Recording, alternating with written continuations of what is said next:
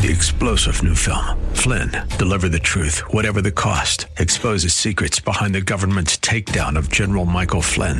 Flynn knew what the intel world had been up to. He ordered the first audit of the use of contractors. This set off alarm bells. He told the truth. He was the most dangerous person for Donald Trump to hire. They had to get rid of Flynn.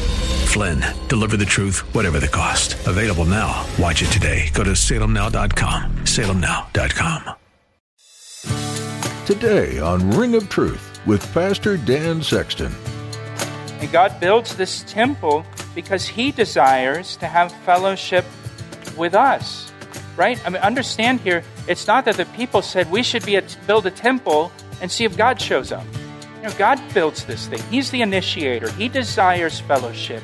He desires a relationship with us. He's the one who pursues that relationship with us. This is why Jesus came to the earth. This is the reason for the incarnation. Does your heart long to be in fellowship with your Savior? Invited in? Jesus initiates this, not you. He came to save us from our sin to make this happen.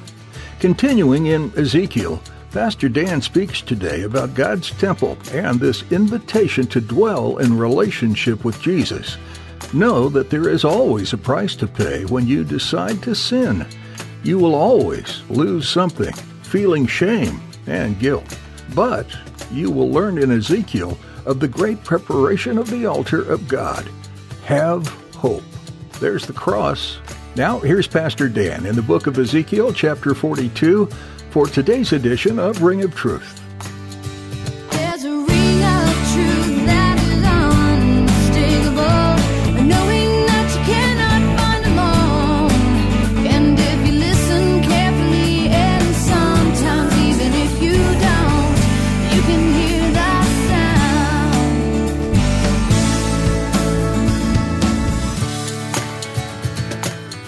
Kingdom age, the land around Jerusalem will become a vast plain, and Jerusalem will be raised up high as a high mountain. And on that high mountain will be the temple that will be one square mile in, in size. If you remember back in chapter 40, uh, Ezekiel, when he first saw the temple in this vision, he described it as something like a city. When he saw it, it was like a city, it's so large. Well, it's one square mile. Now, that brings us now to chapter 43. And in chapter 43, the glory of the Lord returns to the temple. Back in chapters 8 to 11, uh, the glory of the Lord departed from the temple because of the sin and immorality and idolatry of the people of Jerusalem God departed, he left. God is a holy God, and he will not dwell with unholiness. In 2 Corinthians chapter 6, the apostle Paul asks, what fellowship can righteousness and wickedness have together? And what do light and darkness have in common? And the answer, of course, is nothing at all. Light and darkness cannot dwell together in the same place. Righteousness and wickedness cannot have fellowship together. And because of the wickedness of the people, God left. He left the temple. And he departed, and it's described for us in earlier chapters, chapters 8 to 11. And we see him leave through the eastern gate, back in chapter 11, verse 23. And now, in this kingdom temple, God's glory returns through the eastern gate. He comes back the way that he left. So, verse 1 of chapter 43 Afterward, he brought me to the gate, the gate that faces toward the east. And behold, the glory of the God of Israel came from the way of the east. His voice was like the sound of many waters. The voice of God is described the same way in Revelation. And the earth shone with his glory. Remember, Jesus said when he comes back a second time, it will be like lightning flashing from east to west, and all of the earth will see the glory of God. Every eye will see the coming of the Lord. And here we're told, as Ezekiel sees the glory of God coming back into, returning to the temple, the earth shone with his glory. Verse 3 It was like the appearance of the vision which I saw, like the vision which I saw when I came to destroy the city. The vision, the visions were like the vision which I saw by the river Chebar, and I fell on my face.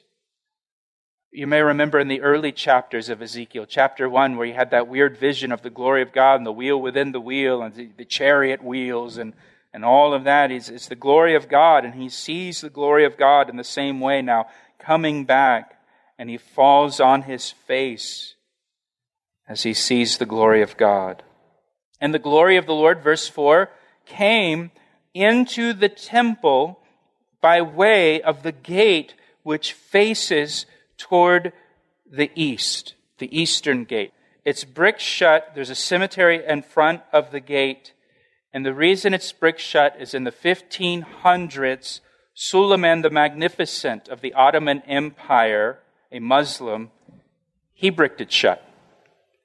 And he put the cemetery in front of the gate because of Ezekiel 43 in response to this prophecy in Ezekiel 43 that says, The glory of the Lord will come into the temple by way of the gate which faces toward the east. Suleiman the Magnificent, a Muslim, he bricks the gate shut. He puts a cemetery in front of the gate because he believed that would prevent the Jewish Messiah from entering in through the eastern gate of the temple because he believed a Jewish person will not defile himself by walking through a cemetery and would not be able to bust through that brick wall. Like a brick wall is going to stop Jesus, right? I mean, you think about how, you know, he comes in glory, every eye will see him in all of his glory and all of his majesty, riding out of heaven on a horse, robe dipped in blood. He's going to stand on the Mount of Olives. Zechariah says it's going to split in two. There's going to be an earthquake. And then he's going to get to that gate, you know, and man, bricks. Everything's just going to come to a screeching halt, you know. Consummation of all of human history is going to get stopped by that wall. But it is interesting to consider the fact that a political leader made policies to try to prevent the fulfillment of biblical prophecy, even though he didn't believe in it. Even though publicly he might say it, it's not true, it's superstition. But he's making policies against it. Now, without realizing it, Suleiman the Magnificent actually fulfilled prophecy by shutting the eastern gate. Turn over to chapter 44. Look at verse 1. Then he brought me back to the outer gate of the sanctuary which faces toward the east but it was shut. And the Lord, notice that's Yahweh, said to me, This gate shall be shut. It shall not be opened, and no man shall enter by it, because the Lord God, notice Lord's all capital, Yahweh God of Israel, has entered by it. Therefore, it shall be shut. So here, it says, The eastern gate shall be kept shut. Why? Because the Lord God, Yahweh God, has entered through that gate. Now, when did the Lord God enter through the eastern gate? Triumphal entry of Jesus Christ. He entered through the eastern gate on his way into Jerusalem to die on the cross for the sins of the world. So, without even realizing it, Suleiman the Magnificent actually fulfilled this prophecy by shutting that gate and bricking it shut. So, going back to chapter 43, he sees the glory of the Lord return back to the temple through the eastern gate. Verse 5 The Spirit lifted me up and brought me into the inner court, and behold, the glory of the Lord filled the temple the glory of the Lord fills this kingdom age millennial temple, just as the glory of the Lord filled the tabernacle of Moses back in Exodus chapter 34 and filled Solomon's temple in 1 Kings chapter 6. But the glory of the Lord didn't fill the second temple, Zerubbabel's temple, or later Herod the Great. So you never read about that of the glory of the Lord filling that temple. Why not? Because Jesus himself went to that temple. In fact, Haggai chapter 2, verse 9 says the glory of the latter temple will be greater than the former temple because God's glory doesn't fill that temple the way it does here. Jesus himself, God incarnate, enters that temple. So the glory of that temple was greater. But again, the tabernacle, the glory of God filled the temple, filled the tabernacle. Solomon's temple, the glory of the Lord filled the temple. How about the church? Know ye not that you are the temple of the living God? The church, together, we are the temple of the living God. Acts chapter 2, the Holy Spirit's poured out on the church, and the presence of God fills the church and has continued to fill the church throughout church history. And now you come to this kingdom age temple, this millennial temple, and the glory of the Lord fills this temple, which indicates that God, you know, approves. This is like God's stamp of approval on this temple. Verse 6 says, Then I heard him speaking to me from the temple while a man stood beside me, and he said to me, verse 7, Son of man, this is the place of my throne and the place of the soles of my feet where I will dwell in the midst of the children of Israel forever. No more shall the house of Israel defile my holy name, they nor their kings by their harlotry or with the carcasses of their kings on their high places.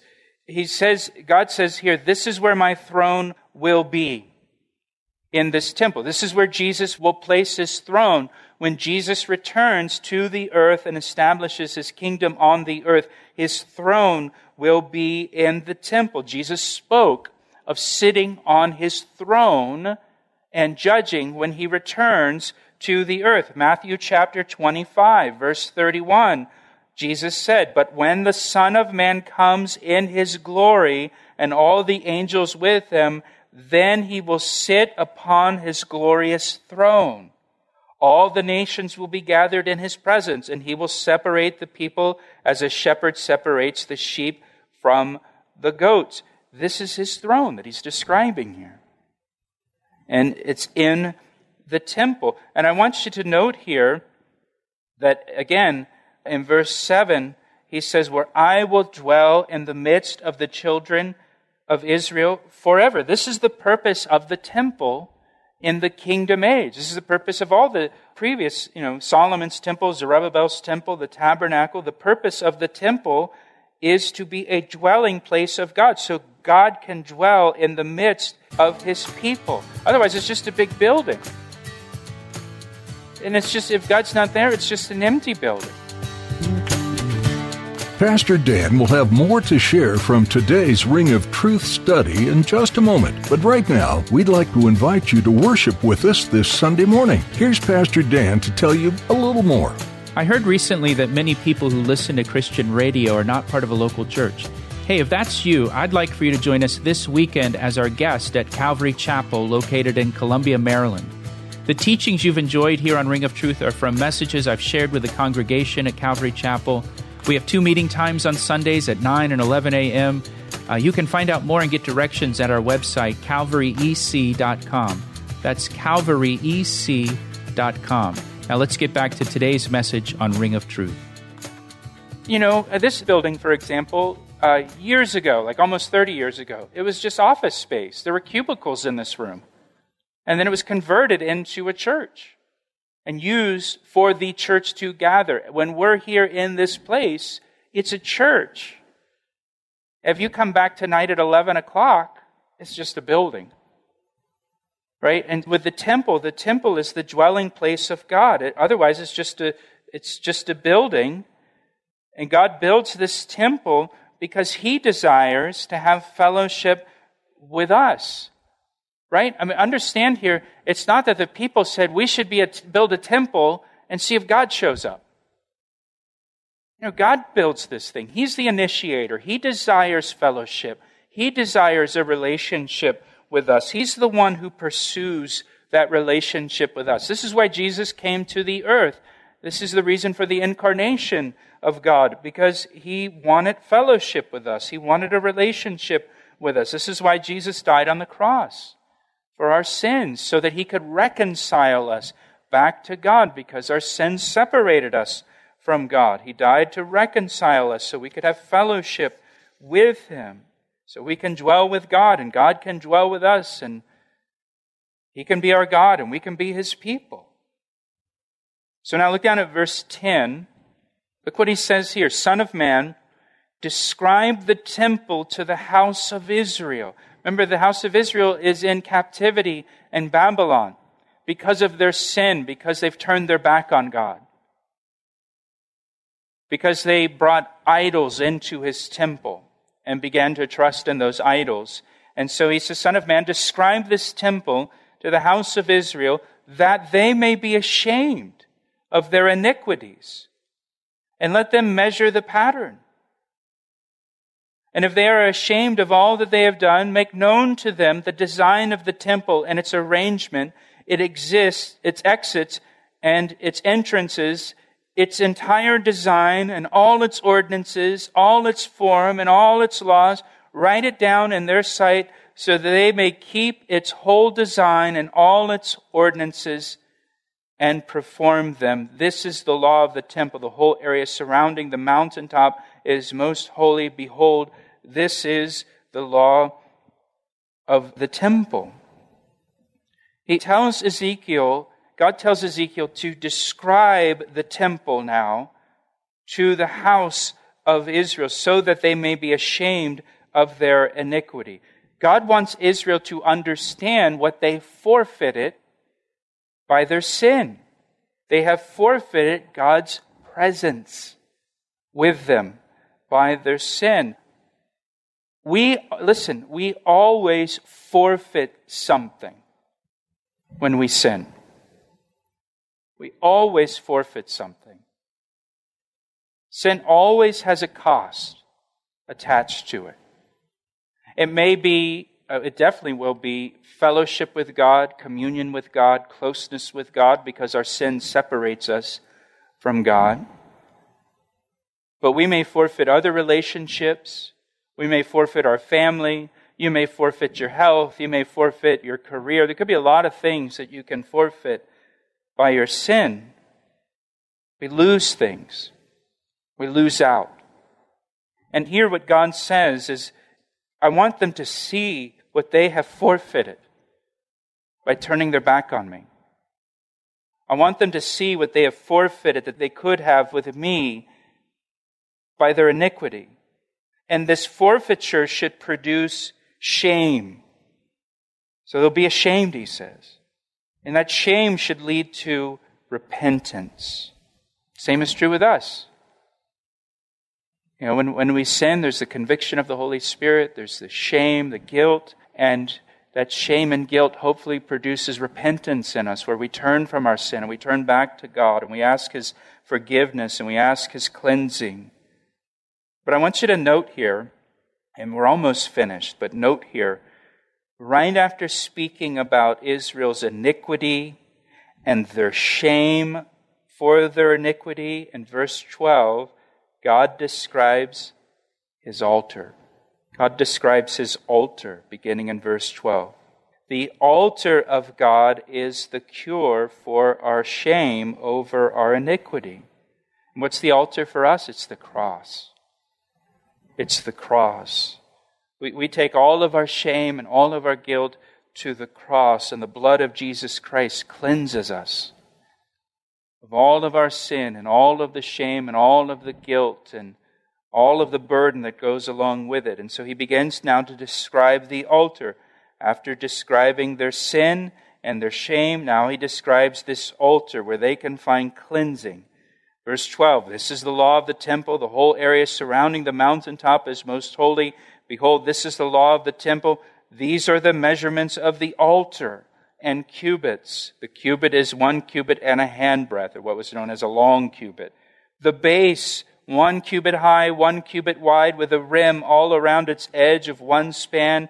This is the height of the altar. From the base on the ground to the lower edge, two cubits the width of the ledge, one cubit from the smaller ledge to the larger ledge, four cubits in the width of the ledge, one cubit.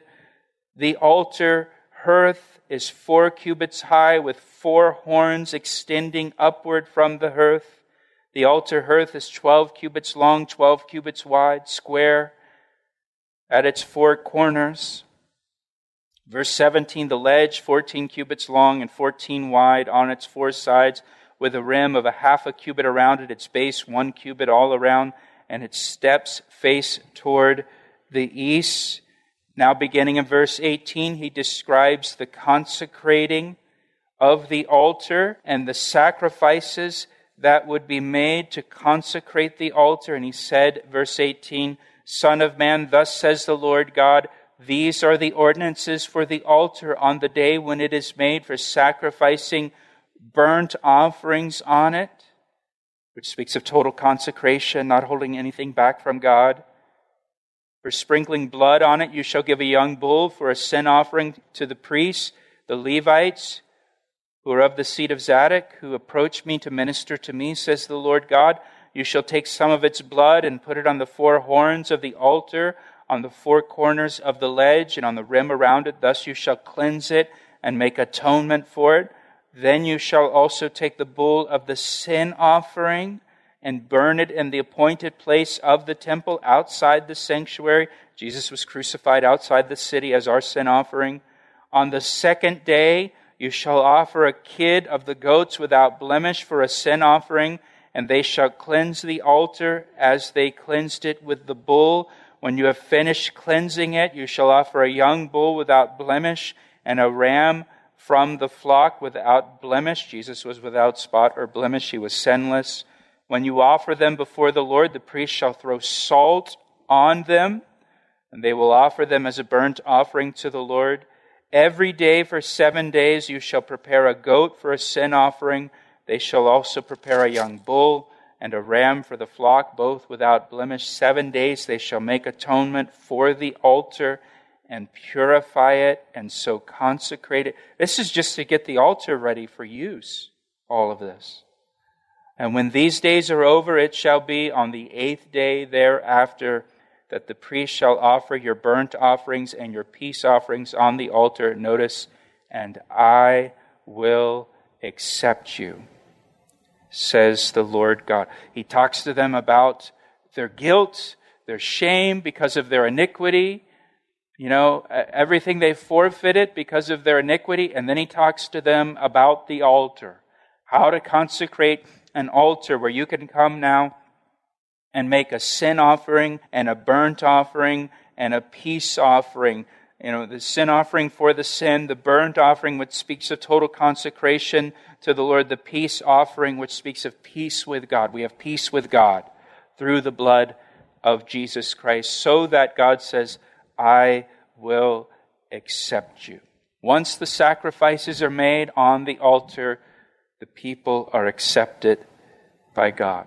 All of our sins were paid for by the blood of Jesus Christ on the cross. And the Bible says if we confess our sins, He's faithful and just to forgive us and cleanse us of all of our unrighteousness. And it's through the blood of Jesus Christ that we are accepted by the Father. And we can come and we can make our bring our sin and our shame and our guilt and all of it and the blood of Jesus Christ removes it all. And we're accepted by the Father. He asked me how I know, and I say it rings truer than You've been listening to Ring of Truth with Pastor Dan as he teaches verse by verse through the book of Ezekiel. Ezekiel was a prophet of God, and though he was faced with the difficult job of speaking hard truths, he also spoke of great hope. Even though the Israelites were constantly disobeying God, God was still faithful to them and offered a way of restoration. This is what Ezekiel so boldly proclaimed, and this is what God also offers to you. If you'd like to learn more about Ring of Truth, we encourage you to visit our website at calvaryec.com. You'll also find information about the church behind this ministry, Calvary Chapel, Ellicott City. We have a heart for spreading the gospel message to all we come in contact with, and all are welcome to come and worship with us at our location in Columbia, Maryland. If you're ever in the area on a Sunday morning, we'd love for you to join us for a time of worship and Bible study. We'll study God's Word together and strengthen each other through prayer and fellowship. Come by and meet Pastor Dan and all of us here at Calvary Chapel, Ellicott City. For service times and location information, visit calvaryec.com or give us a call at 410 491 4592. Once again, that number is 410 491 4592. That's all we have time for today, but be sure to join Pastor Dan as he shares more from the book of Ezekiel on the next edition of Ring of Truth. I see the signs and I recognize